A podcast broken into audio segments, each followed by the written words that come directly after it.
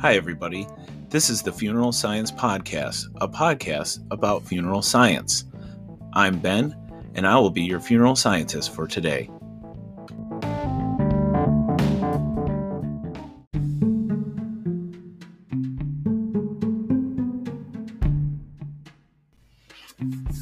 Okay, funeral scientists, on this episode we are going to talk about pH, an often overlooked aspect of embalming, as many chemical companies mix their fluids to address it without us even knowing. However, in the context of decomposition, pH is an important component of embalming case analysis, especially when a person has been dead for a while.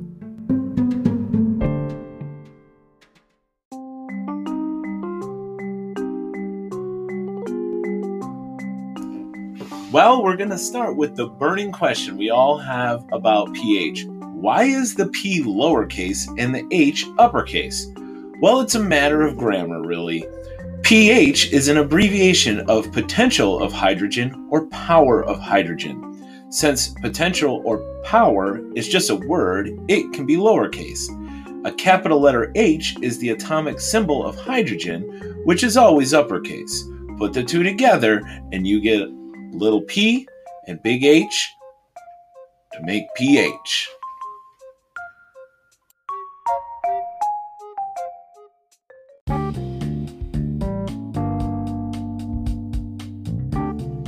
So, what exactly is pH? You're probably somewhat familiar with the pH scale, which ranges from 0 to 14. At the lower end of the scale, you have acids, and at the upper end, you have bases, and right in the middle at 7 is neutral. However, what is this actually measuring? The answer is hydrogen ions. Just as a reminder, an ion is an atom or group of atoms with an electrical charge, either positive or negative. Hydrogen ions are generated when water molecules split apart. This leaves us with a hydrogen atom with a positive charge and a hydroxide ion with a negative charge. Hydroxide is a molecule, made up of oxygen and hydrogen. So one hydrogen atom and the oxygen and hydrogen in the hydroxide molecule added together equals H2O, which we know is water, of course. Acids contain a higher amount of hydrogen ions, and bases contain a lower amount as compared to water. When acid is introduced into a water based solution, it increases its hydrogen ion amount. When a base with a hydroxide ion is introduced, it lowers the amount of hydrogen ions by attracting the hydrogen ions with its hydroxide ions.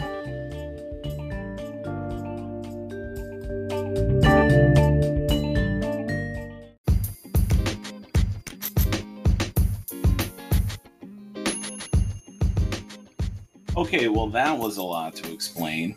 So, how does pH affect the chemistry in the dead body?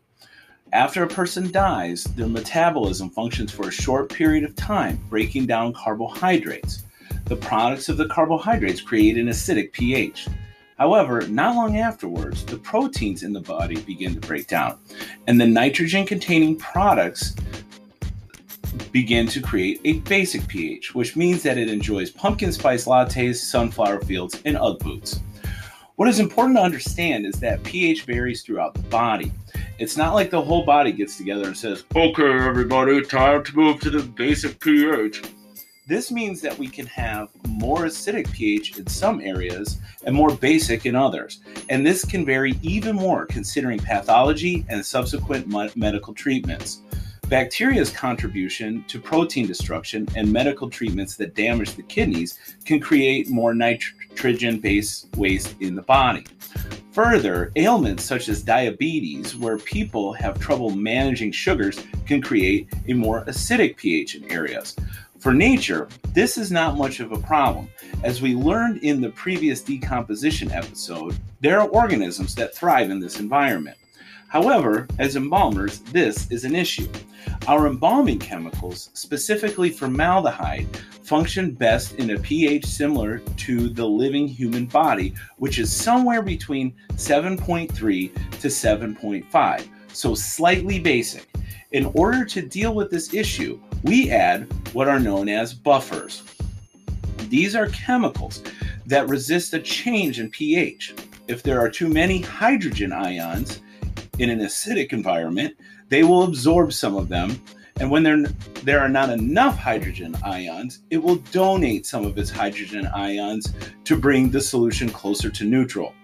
For more information on pH shifts in a postmortem environment, you can find the book Turning Art into Science Applying Chemistry to Funeral Service from Tuesday Evening Publications. I will provide a link to their website in the show notes.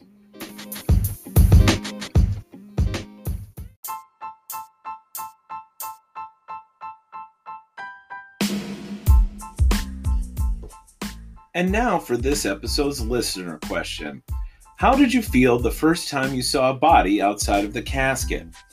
So, I have been told that you all like when I share personal information about myself. And then, of course, you also tell me that you like it when I go a little off script. So, this is personal information. I'm going to go ahead and do that. Um, the first time I ever saw a body outside of the casket was when I was actually in mortuary school. Before I came to mortuary school, um, I had only been to a couple of funerals. Uh, so the first time I really saw a body outside of the casket was when I went to go get a job as a student at a funeral home.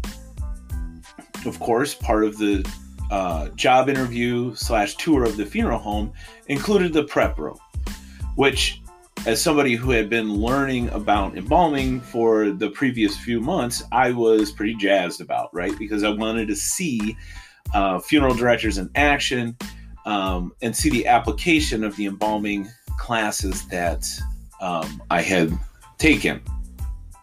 So when I entered the room, of course, uh, none of the people were in the caskets. They were all either um, on the embalming table still or on dressing tables. For those of you who uh, aren't in funeral service, a dressing table is a uh, table that we simply put uh, people on while we are waiting to dress and cosmetize them.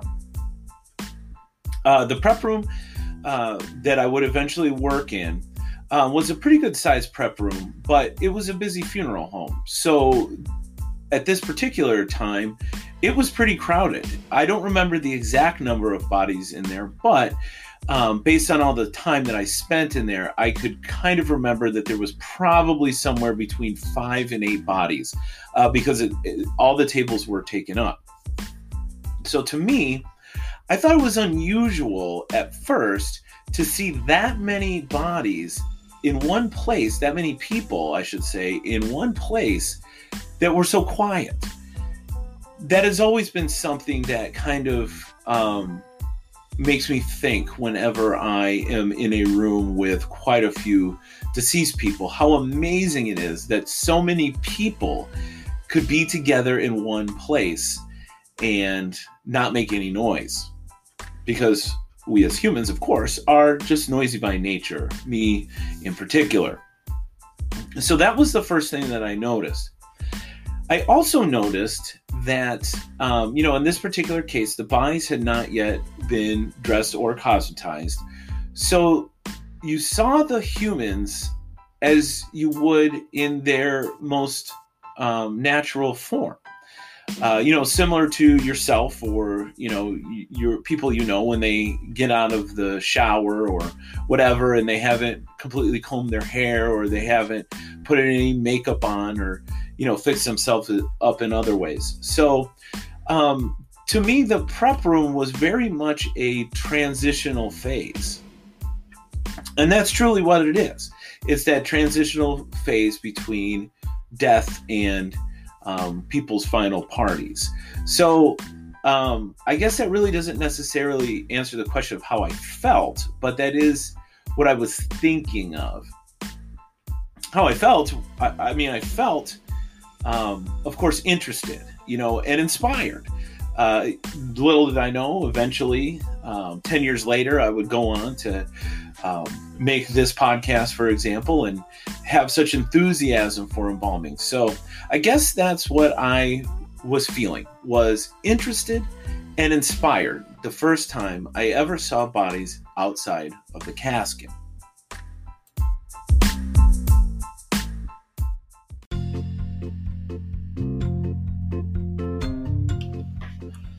And now for something good that's happening. In this episode, I would like to highlight Trans Death Care. Trans Death Care provides end of life resources for the LGBTQ community and features LGBTQ people in death care industry.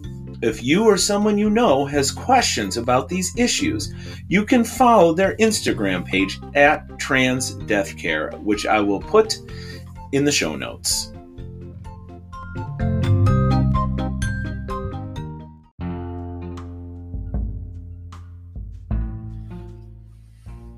Okay, that brings us to the end of the episode. Uh, do you have a question for me to answer? Send your questions to ben at mortraqr.com. That's B E N at M O R T R A Q R.com with the subject line podcast question.